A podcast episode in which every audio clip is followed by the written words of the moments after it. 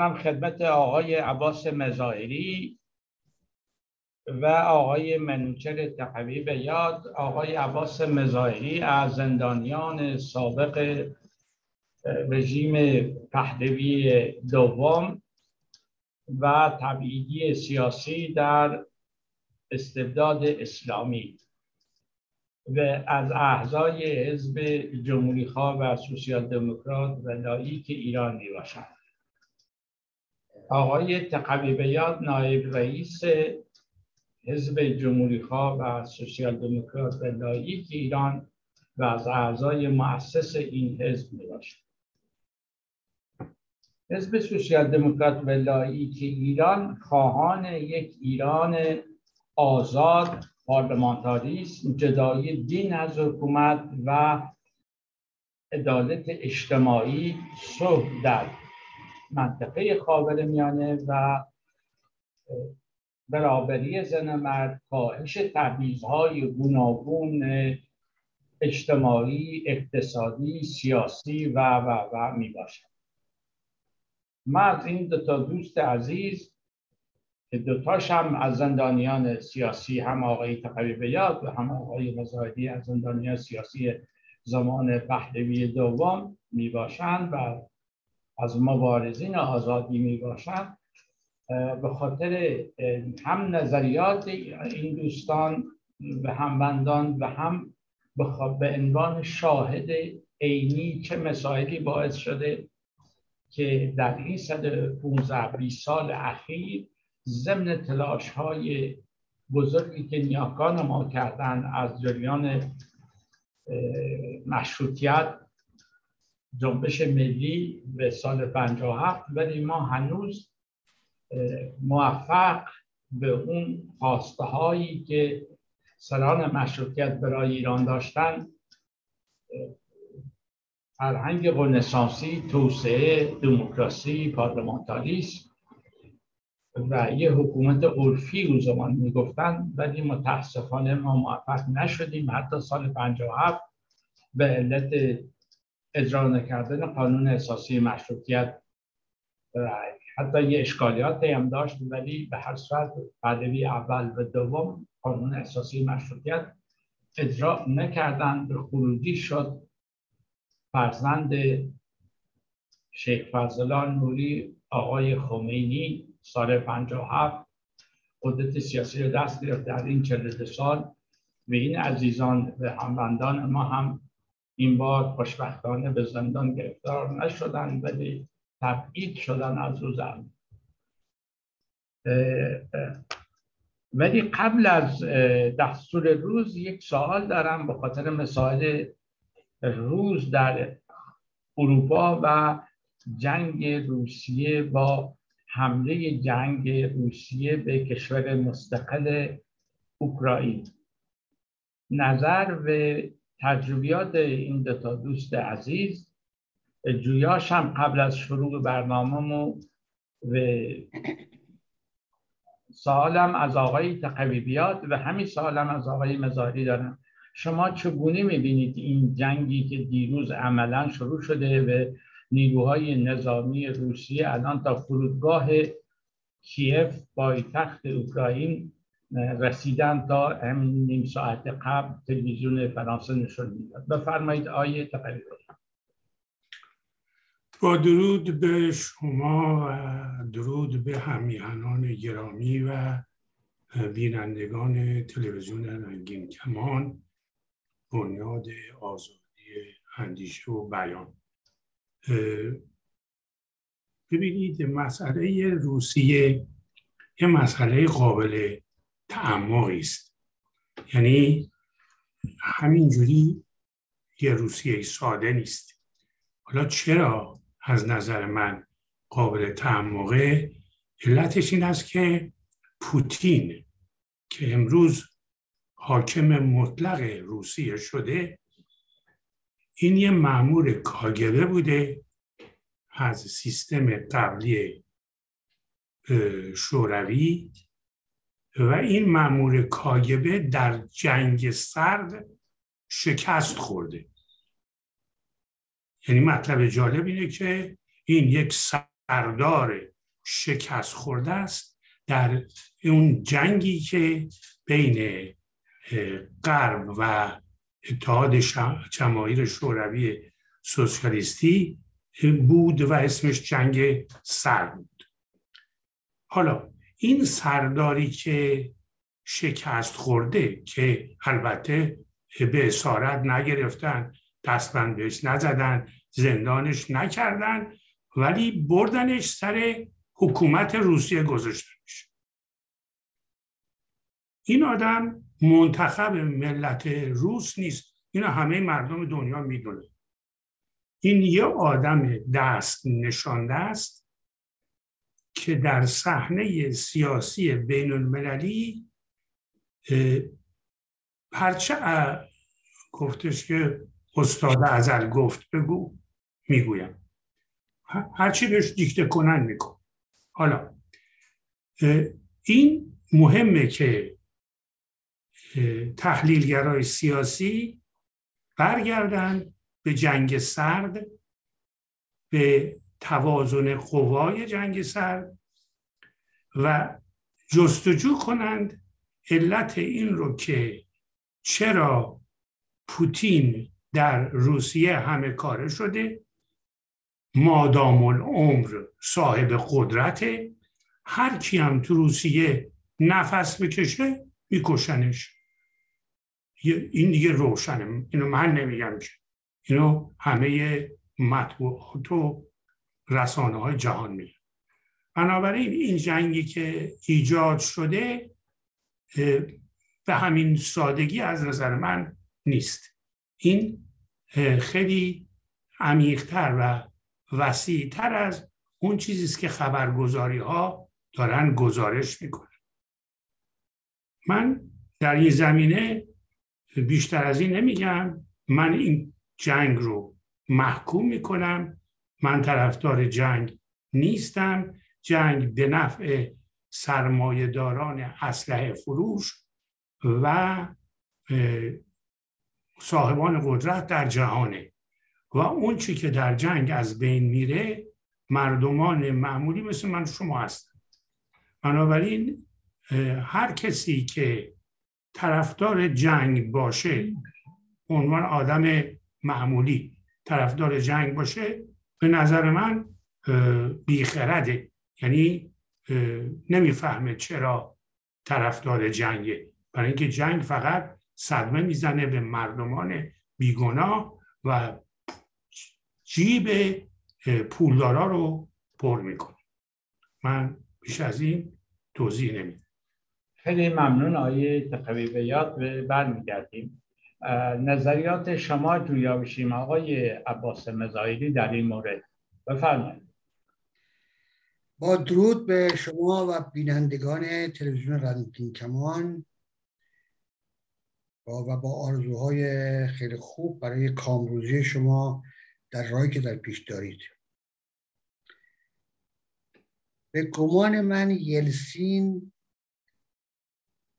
آن مشروب خور معروف رفت از قدرت خودش کنار کشید ولی پوتین خودش جا گذاشت. و پوتین پوتین یلسین در واقع در این سالهای گذشته تا اونجا که توانسته نخست مردم بیدفاع روسیه رو قلقم کرده هر مخالفی رو به زندان کشیده. توته چینی کرده و کسایی که اندکی به آزادی میاندیشیدن اینها رو به هر بهانه بوده دستگیر کرده زندانی کرده و زندان های دراز مدت برشون بریده. پوتین یک تبهکاره یک جنایتکاره و پوتین می‌خواد به مردم روسی یک پیروزی نشون بده. می‌خواد بگه که من روسیه رو بزرگ کردم.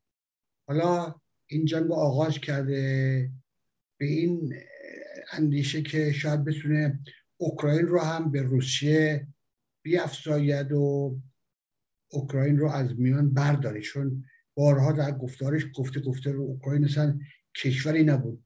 اوکراین رو کمونیست ها اوکراین کردند و اوکراین بخش از روسیه بوده.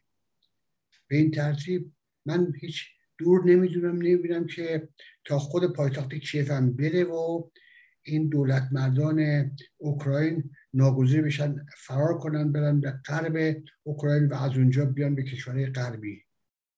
و و پوتین کشور اوکراین رو بگیره و به روسیه ملحق کنه. یعنی اوکراین هم بشه بخشی از روسیه. این توطئه که پوتین پیش گرفته و می‌خواد یک پیروزی به دست بیاره به چنگ بیاره که به مردم روسیه نشون بده و مردم روسیه رو باز هم بیشتر به زیری روغ خودش بکشه و به خفقان در روسیه دامن بزنه و مردم بیدفاع اوکراین اینک قربانی این تبهکار شدن. این یک جنگ کثیفیه که روسیه یعنی روسیه نه پوتین به راه انداخته برای به چنگ آوردن اوکراین برای که اوکراین می‌تونه بگیره و به روسیه بیافزاید. این توطئه که پوتین در نگاه خودش داره و می‌خواد به اونجا برسه. من برای مردم اوکراین بسیار بسیار اندوهگین هستم نگران هستم. مردم بیگناه کشته میشن اونجا آواره میشن فراری میشن. صدها هزار انسان در اوکراین احتمالا فرار می‌کنن به سوی غرب لهستان آلمان و کشورهای دیگه. و چه مادرایی که کشته میشن چه پدرایی که کشته میشن و چه بچههایی که یتیم میمونن. و چه کودکانی که کشته میشن یا ناقص عضو میشن تو این جنگ. این جنگ جنایتکارانه که پوتین به راه انداخته.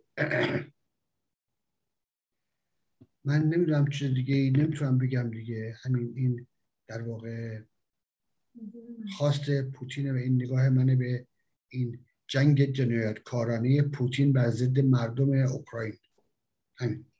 خیلی ممنون آقای مظاهری. آقای تقوی بیاد. به عنوان یک کسی که قبل از 1357 و در این 42 سال تجربه تبدیلی هم دارید در اروپا البته قبل از 57 هم داشتید ولی به عنوان کسی که عضو جبهه ملی ایران در نوجوانی و مسائل دانشگاهی و و ولی شما اگه بخواین چه عواملی باعث شد که در سال 57 خمینی قدرت سیاسی را قبض می کند در ایران و سوال بعدی من از خود شما اینه در این 42 سال چه عواملی از نظر شما باعث شده که نتوانسته این اون نیروهای مترقی ملی مصدقی جمهوری ها جدای دین از حکومت اون اشتراکاتمون بتونیم یک حداقل یک ساختار بدیم تا از این طریق نقش احزاب در دموکراسی های غربی هم که آشنا هستیم بتونیم به اون اهداف نیاکانمون یا جنبش مشروطیت و جنبش ملی ادامه بدیم و بتونیم این شاید این بار اون اشتباهات گذشته را تکرار نکنیم. بفرمایید برای ده دقیقه وقت داریم. من من قبل از اینکه وارد این بحثی که شما مطرح کردید بشن یه چیزی باید بگم. اون اینه که این آقای مظاهری یکی از تبعیدی است که جان سالم به در برده. یعنی من کاملا خبر دارم که لاجوردی اون جلاد بزرگ که از هم مسلک های قدیمی آقای مظاهری بوده گفته بوده که من می‌خوام آقای مظاهری رو خودم به دست خودم بکشم. یعنی آرزو داشته که آقای مظاهری رو شخص خودش بکشه. ببینید چه خونخوار کثیفی بوده. این رو برای آگاهی شما و شنوندگان میگم برای اینکه موقعی که این خبر رو باد سبا به گوش آقای مظاهری رسون آقای مظاهری با تیزروشی و سرعت ایران رو ترک کرد تا آرزو این لاجوردی آرزو رو به گور ببره که به گور بود حالا برمیگردیم سر سوال شما. ببینید مردم ما یه مردم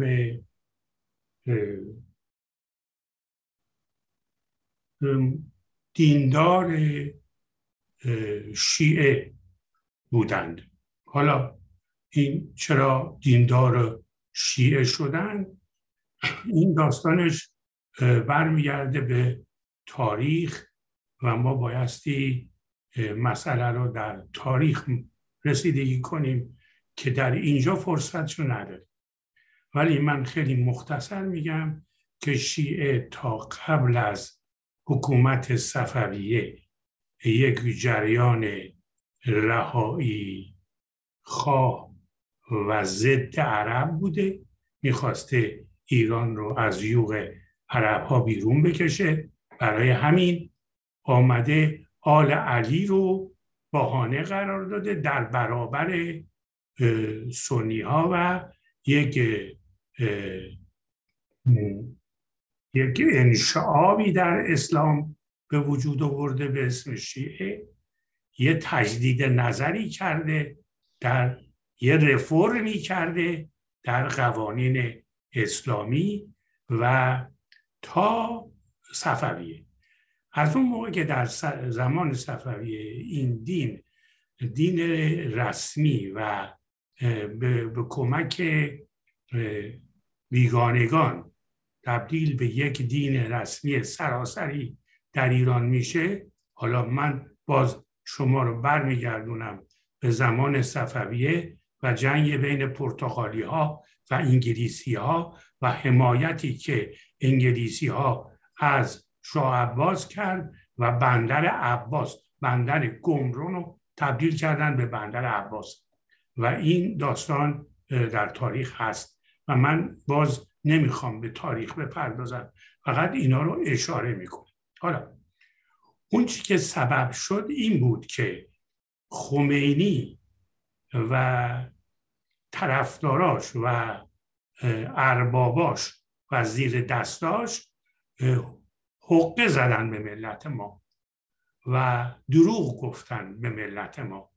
شما اگر سخنرانی ها و حرف های خمینی رو در پاریس ببینید دوباره امروز می‌بینید این شارلاتان این آدم دروغگوی کثیف چه چیزهایی در پاریس گفته و خلاف اون رو در ایران عمل کرده.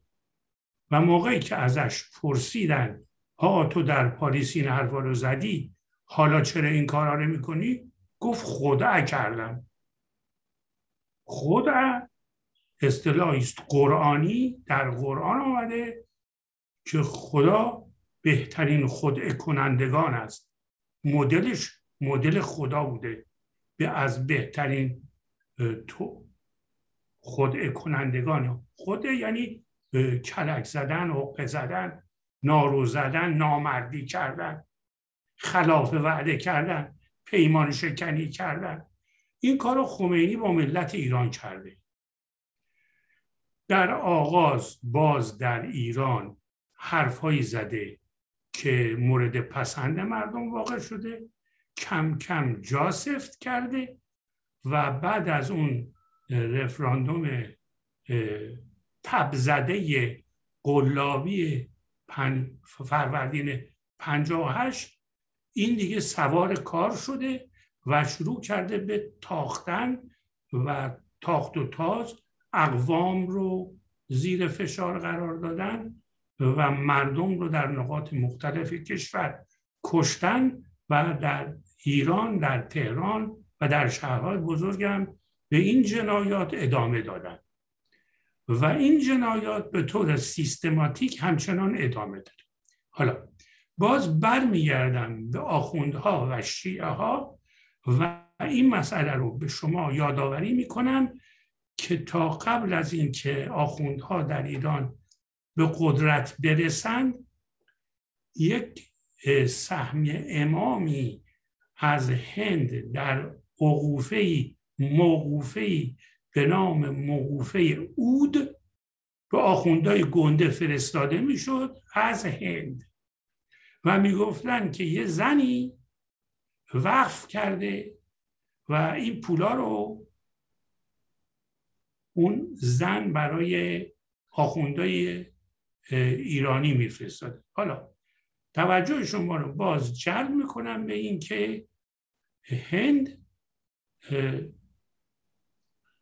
مدت طولانی در ید استعمار انگلیس بوده و این موضوع موقوفه اود به اون داستان استعمارگران انگلیسی هم مربوطه. حالا این این مسائلی که من خدمتتون میگم اینا در تاریخ هست. شما حتی امروز هر بچه می‌تونه روی این گوگل بزنه به فارسی موقوفه اود بره بخونه ببینه که موقوفه اود چی بود. خیلی سال است.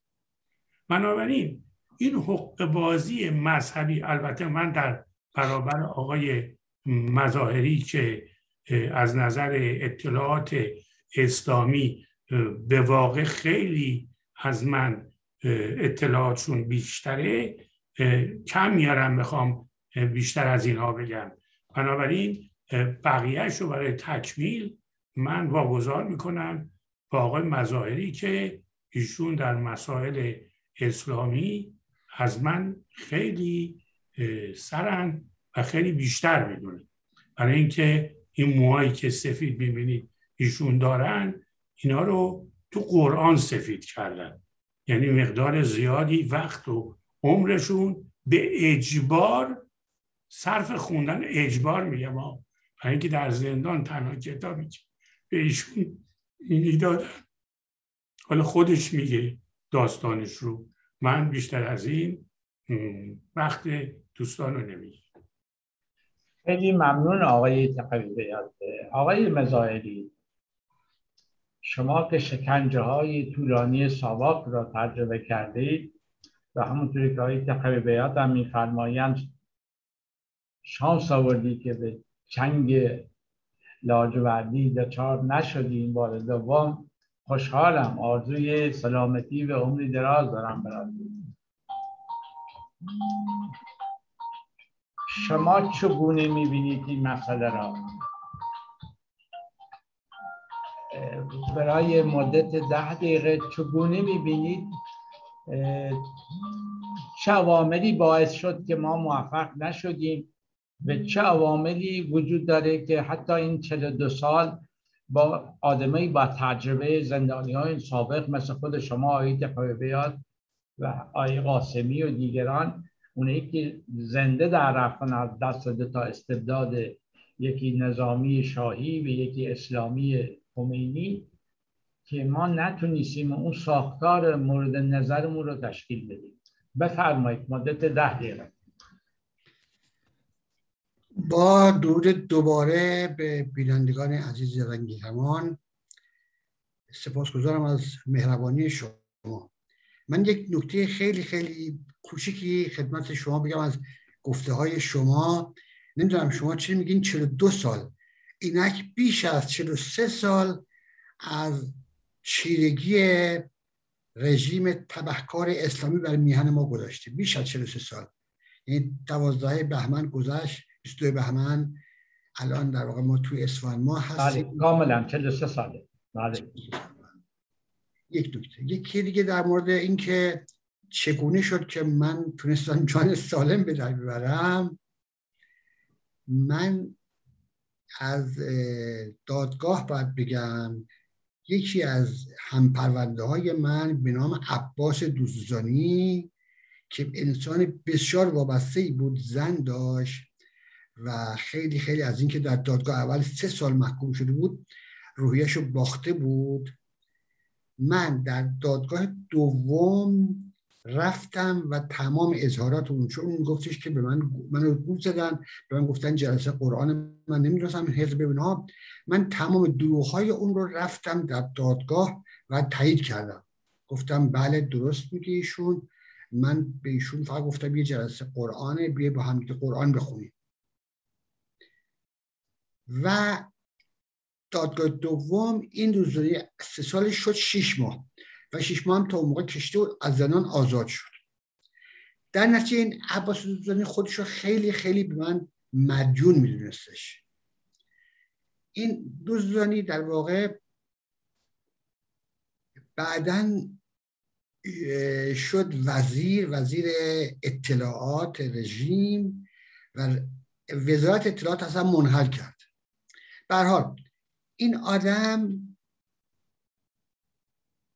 یک باری که از دوستان من رو دیده بود. بعضی از دوستای ما بودن که می‌رفتن با اینا تماس می‌گرفتن و گفتگو می‌کردن باشون بهش گفت بود که من عباس مزاری رو در تجریش دیدم در فلان روز که درست بود روزش. و فلان ساعت با موتور می‌رفت اونجا. من می‌تونستم بگیرمش و همونجا بکشمش. ولی من نگرفتمش و نکشتمش. و اومدم فقط به تو دارم میگم که این عباس, دوز... عباس مظاهری باید مواظب خودش باشه برای اینکه سه تا تیم برای دستگیریش مجهز کردن که این رو زنده دستگیر کنن. چون لاجوردی گفته من می‌خوام این زنده دستگیر کنم. می‌خوام خودم بکشمش. می‌خوام زنده دستگیرش کنم و زیر شکنجه زجکشش کنم. و این رو عباس دوزاری میگه به یکی از دوستان ما به نام صادق عباسی که حالا معروف نیست. میگه به اون که اون بیاد به من بگه که من هر زودتر باید ایران ترک کنم. چون اینا در پی من هستن و سه تا تیم گشتن فقط بر دستگیری من. من اینو که شنیدم کوله بارم رو برداشتم و راهی سفر شدم. فرار کردم. دیدم که درست میگه تا اون چیزی که گفته روز و ساعتی هم که گفته درست بود من اونجا دیده و می‌تونست منو بگیره بکشه. چون مسلح بود دیگه. بعد من همسرم با مادرم همراه کردم با خودم بردمشون تا سلماس که داستانش خیلی طولانیه در کتاب هم اومده مفصل. نمی‌دونم شما کتاب من گرفتیم بالاخره دستتون رسید نوشته من شکوفای درخت انار. آه. اگه اونو بخونین در پایان کتاب این داستان رو من خیلی مفصل اونجا نوشتم. که چگونه شد که من فرار کردم. و این نکته فقط اینجا اضافه آوردم اونجا این نکته اونجا آوردم در کتاب. اینجا فقط آوردم که بینندگان این رو بشنون که چی شد که من تونستم فرار کنم. و من به این ترتیب از ایران فرار کردم. اومدم وان و مدتی وان بودم بعد اومدم استانبول و شش ماه استانبول بودم. بعدم دوستان کمک کردن اومدم اروپا اومدم آلمان.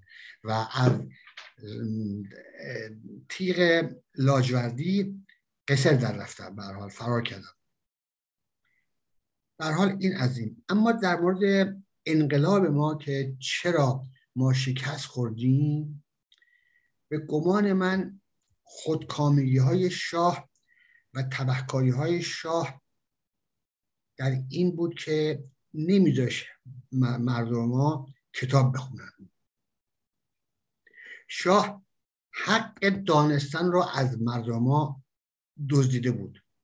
شاه نداشت مردم آگاه بشن اگر یک کسی کتاب میخون من خودم تو زندان بارها انسان زیادی دیده بودم که فقط به خاطر خوندن یک کتاب اومده بودن. دو سال سه سال بعضیشون حتی ده سال حبس گرفته بودن زندان گرفته بودن. شاه هر کسی که کتاب می‌خوند سوات میگرفتش میورد شکنجه می‌کرد و میومد پای دادگاه به چند سال زندان میدادش من خیلیشون تو زندان دیدم خودم. گواهش بودم بعد به این ترتیب می‌تونم بگم که شاه در واقع حق دانستن رو از مردمان دزدید و مردمان نتونستن آگاه بشن. چون وقتی کسی ملتی نتونه کتاب بخونه از کجا باید آگاهی کسب کنه؟ جایی دیگه نیستش. کتاب نخونه دیگه چی. میشه بی سواد بی سواد سیاسی. و مردم این بودن. وقتی مردم ها می که چی نمی‌خوان مردم می که شاه نمی‌خوان. ولی نمی‌دونستن که چی می‌خوان. یک و ثانیا مردم نمی‌دونستن خمینی کی هست. چون هیچ نبود. هیچ چیزی نبود که مردم خونده باشن بفهمن که خمینی چی کار است چی هست. و ما در اون زمان دو کتاب منتشر کردیم. یکی بود کتاب ما بود به نام کابوس فاشیسم کابوس یا واقعیت. این کتاب رو ما منتشر کردیم و توش نوشتیم که فاشیسم کابوس نیست واقعیته. واقعیتی که تو کشور ما داره خزنده داره جلو میادش. بعد کتاب دوم ما که منتشر کردیم کتاب ما دوم ما اسمش بود ولایت فقیه. ما با این کتاب ولایت فقیه ولایت فقیه خمینی رو افشا کرده بودیم. و تمام چیزایی که تو کتاب ولایت خمینی اومده بودش اینا رو همه رو نوشته بودیم که خمینی چی گفته و افشا کرده بودیم. ولی دردمندان این کتابات شاید هزار تا دو هزار تا بیشتر فروش نرفت. کسی علاقمند نبود بدون کتاب رو بخونه. چون مردم عادت نکردن به کتاب خوندن. مردم کتاب که میخوندن ساواک می‌گرفت حبسشون می‌کرد. یعنی مردم ها ناگاه بودن. در نتیجه خمینی انقلاب از دست ما دزدید. انقلاب ما به سرقت رفت و ما شکست خوردیم در انقلاب. این انقلاب شکست خورده بود. ما نتونستیم انقلاب رو به اون پیروزی که شایستش بود برسونیم. برای اینکه مردم ما ناگاه بودن و مردم ما حق کتاب خوندن نداشتن و حق دانستن رو شاه ازشون دزدیده بود. مردم آگاهی نداشتن و مردم ما فریب خمینی رو خوردن. فریب خوردن. مردم ما فریب خوردن و خمینی بر ما چیره شد. و اینک 43 سالی که این رژیم بر پایه همین ناگاهی داره میتازه می‌کشه کشدار می‌کنه و به پیش میره. من نمی‌دونم دیگه امیدوارم همه پاسخ داده باشم. هنوز وقت دارید آیه مثلا نمی‌دونم دیگه از کجا بگم. رژیم اسلامی بله. رژیم اسلامی اگه نکاتی به نظرتون می‌رسه بگین که من رو اون نکات تکیه کنم. رژیم اسلامی ایران بله. بفرمایید. می‌خوام بگم بعد از انقلاب چه عواملی باعث میشه با این همه آدم با تجربه آدمایی که شاهد قبل از 1357 بودن و خواستشون تا حدی روشن بود یا بعد متوجه شده بودن همین الان هم در مورد کتاب ولایت فقی و رژیم ولایت فقی صحبت کردی یا یه عده به خاطر زنده مادن از دست رژیم جمهوری اسلامی به خارج تبعید میشن یا خود تبعیدی پیش می‌گیرن. اینه که چه عواملی باعث شده که حتی اون ایرانی هایی که در قاره اروپا یا آمریکا هستن توانایی اون جمع شدن نمیگم همه من شعار همه با هم قبول ندارم. اوناییش که طرفدار دموکراسی توسعه عدالت اجتماعی جمهوری یه سری به کاهش تبعیضا منشور جانی حقوق بشر اون چیزای به قول معروف دنبال همون فرهنگ رنسانسی و به روز کردن. با این همه تجربیات حالا اون وقت زندان و خفقان داخل قبول دارم. ولی اونایی که خارج از کشورن چرا ما توانایی حداقل یک ساختار نداریم؟ بفرمایید. ببینید به گمان من من مثلا برای نمونه خودم بگم. من از زندان که آزاد شدم دو هفته در خونه خودمون انگار زندانی بودم. چون هزاران نفر بر زن من می اومدن یعنی از ساعت هفت صبح تا ساعت یازده شب خونه ما پر بود. اصلا جای جنبوده نبود. من تو این اینا که می اومدن خب انتظار داشتن من سخن بگم بگم خمینی چه نمیاد خمینی کجاست کیه چیه؟ خلاصه دلشون می‌خواست از خمینی بدونن که من مثلا فکر می‌کنم که من خمینی رو خیلی خوب میشستم چون اون سالهایی که من با خمینی بودم و اعلامیه خمینی رو پخش می‌کردم و این صحبت ها گذشته بود و اینو می‌دونستن تمام گذشته منو. و می‌خواستن از من راجع خمینی بشنون. من با لطایف الهیل با یه شیوهی که خیلی تو ذوق نخوره خمینی رو تلاش می‌کردم که افشا کنم. یعنی می‌گفتم که شما زیاد فشار نیارین رو اینکه خمینی برگرده. به گمان من همون بهتره که خمینی همون پاریس بمونه. چون اگه برگرده ممکن اینجا بکشنش بعد مردم بی رهبر بشن. به گمان من بهتره که خمینی همونجا بمونه. و تلاش می‌کردم که بگم بعد که خمینی خلاصه آگاهی فقهی داره خوب اینا ولی آگاهی سیاسی نداره. خمینی چیزی نمی‌دونه. یعنی تلاش می‌کردم که خمینی رو افشا کنم و بگم که این سوادی نداره و در پی گفتار و سخنان خمینی نباشید شما. بعد این به اینجای رسیدش که این کسایی که میومدن دیدن من رفتن پسر من گفتن که بابا این عباس که با شاه مخالف بود حالا با خمینی هم مخالف هستن این این با خمینی هم مخالف و با شاه هم مخالف بود حالا با همه مخالف این هستن بعد این به گوش من رسید که پشت سر من اینطوری گفتن. تو نشست های بعدی که میومدن دیدن من گفتم درست گفتن کسایی که این حرف گفتن من با خمینی مخالفم. برای اینکه من با فرد مخالفم من مخالفم که یک نفر اون بالا بشینه و دستور بده و بقیه دنبالش برن. من هوادار شورا هستم. معتقدم که مردم بایستی با پدید آوردن شوراها رژیم شورایی برقرار کنند شورای محلات شورای مدرسه ها شورای دبیرستان شورای دانشگاه شورای این اداره شورای اون اداره. و این شوراها نماینده های انتخاب کنند بیاد توی اون رئیس کل این شوراها و اونجا کشور به این ترتیب شورایی اداره بشه. یک فرد نباید بر مملکت حکومت کنه. این بیچارگی این زبونی ما رو نشون میده که یک فرد همه کاره ما باشه. یعنی اون بالا خمینی بشینه بگه و ما پیرو بشیم و دنبال روش بشیم دنبالش بیفتیم را این درست نیست. من بران هستم که یک رژیم وجود بریم که رژیم مردمی باشه. رژیم مردمی رژیم شورایی. و شوراها تشکیل بشن در همه محلات و همه اداره ها و همه مدارس و دانشکده ها و اینها و اینها بایستی کشور را اداره کنند. نه یک فرد که از اون بالا بیاد دستو بده. بگذاریم از اینکه این فرد اصلا هیچ گونه آگاهی سیاسی هم نداره. آگاهی فقهی داره رفته فقه و اصول و اینها رو خونده. ولی از مسئول سیاسی چیزی سرش نمیشه. از اداره مملکت چیزی نمی‌فهمه این. از اقتصاد نمی‌فهمه. بعد این تلاش های من بود برای اینکه خمینی رو افشا کنم و بگم اینطوریه. ولی دردمندانه کسی به این سخنان ما گوش نمی‌داد. و اون کتابی هم که ما نوشتیم منتشر کردیم شاید هزار نسخه دو هزار نسخه فروش رفت. زیاد فروش رفت انتظار بود که مثلا ده ها هزار صد هزار از این کتاب فروش بره. ولی نشد اینطوری نشد. در نتیجه مردم ما در آگاهی مطلق موندن و در این ناآگاهی که داشتن فریب خمینی رو خوردن و خمینی گام به گام جلو اومد و بر مردم چیره شد و مردم ما زیر یوغ خمینی قرار گرفتن و همچنان این جریان ادامه پیدا کرد تا امروز. این درد بزرگی که ما داشتیم و این درد رو ما در واقع از شاه داریم. ما هر چه داریم از شاه داریم. به قول اون مثال معروف میگن این همه آوازها از شه بود. هر چی داریم از شاهه. شاه با دزدیدن حق دانستن از مردم نگذاشت که مردم ما آگاهی پیدا کنن. مردم ها آگاهی پیدا نکردن. در زمان شاه ما نتونستیم یه آلترناتیو ایجاد بکنیم یک حزبی درست بکنیم. جبهه ملی ممنوع بود احزاب ممنوع بودن. ولی تنها آلترناتیوی تو کشور وجود داشت آلترناتیو ملاها بود. ملاها همه جا سازمان های خودشون داشتن. مسجدها حوزه ها همه جا بودن اینا. و اینها تونستن این خلع رو از بین ببرن. خلع رو اینا تونستن پر کنن. و با ناگاهی که مردم داشتن مردم در پی خمینی روان شدن و ما هم هیچ شانسی نداشتیم برای اینکه مردم آگاه کنیم. من نمی‌دونم دیگه چی بگم خیلی ممنون. درد بزرگیه.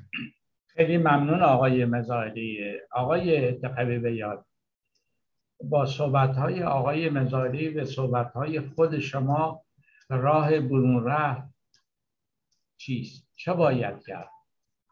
تجربه شما چه می‌تونه امروز شرایط ایران خاور میانه و این مسائلی که وجود داره ما چطوری می‌تونیم از این بحران خارج بشیم به به اون اهدافی که از مشروطیت تا به امروز می‌خوایم برسیم نزدیک بشیم. بفرمایید وقتم کم دارید حدود هشت دقیقه وقت داریم. بفرمایید. و بله. جمعبندی هم بکنید. آقای تقریبه بله. ببینید اون که آقای مزاری گفتن در مورد دخالت شاه در امور سیاسی کاملا درسته. شاه مطابق قانون مشروطیت حق نداشت که در امور کشور در امور اجرایی کشور دخالت کنه. متاسفانه در طول پادشاهی رضاشاه و پسرش اونقدر این دوتا شاه در امور کشور دخالت کردن که برای مردم برای عوام شاه معنی صاحب مملکت می‌داد. در حالی که صاحب مملکت مردم هستند. آقای دکتر مصدق در گفته هاشون همیشه می‌گفت مردم ولی نعمت من هستند ولی نعمت یعنی مثل خدا میمونه. یعنی کسی که نعمت رو به من داده.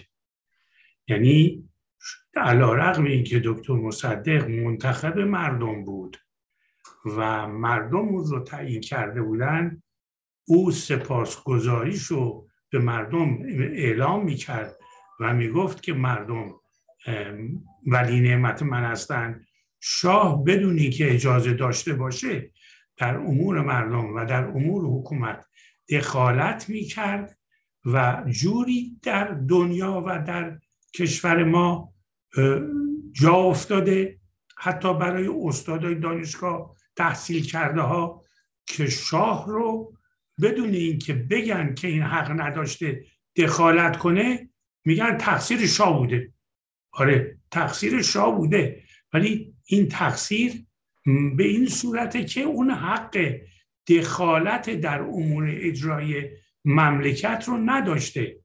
یعنی بگیم مثل یه آدم متجاوز از حقوق مردم سوء استفاده کرده و حقوق مردم رو ندیده گرفته. این امر بسیار مهمیه که ما بایستی بهش توجه کنیم. باز برمیگردم به فرمایشات آقای مظاهری که میگه مردم ما به دلیل این فشارهایی که حکومت نظامی شاه بر مردم تحمیل می‌کرد در ناآگاهی موندن. کاملا درسته. مردم ما اجازه ایجاد حزب نداشتن. ایجاد تبادل امکان تبادل نظر با هم نداشتن. خردورزی همگانی در ایران انجام نمی‌شد. حتی تحصیل کرده های ما و درس خونده های ما به دلیل خوندن چهار تا دونه کتاب فکر می‌کردن که دیگه همه چیز دنیا رو می‌دونن و حاضر نیستن حرف کسی رو گوش کنن.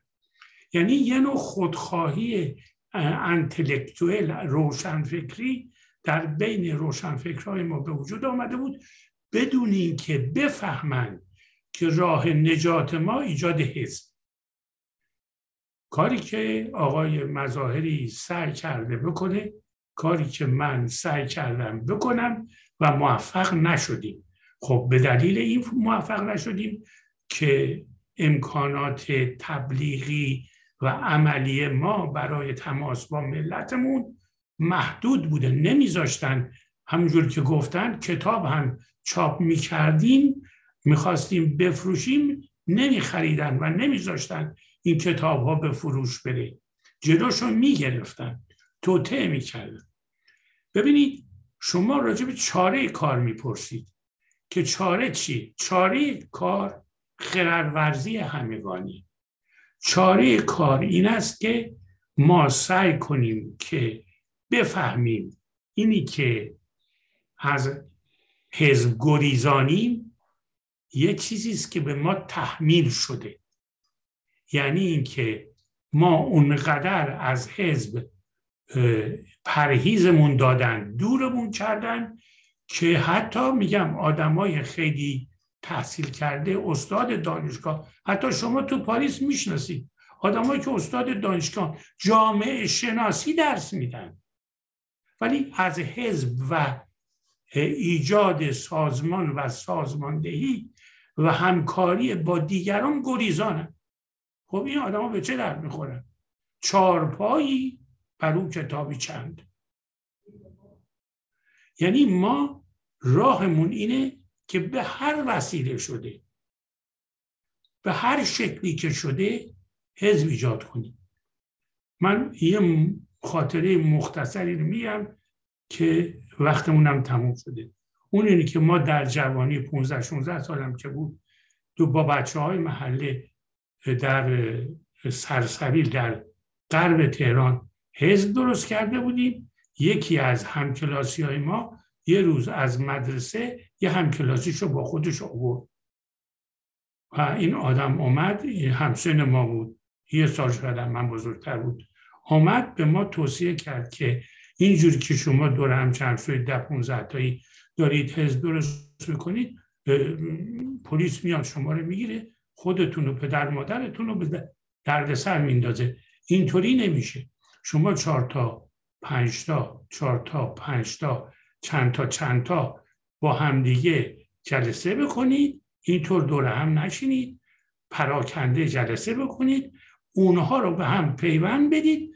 با اون طرز کار حزبتون رو ببرید جلو. می‌دونید این کی بود؟ این مسعود مسعود کلانتری.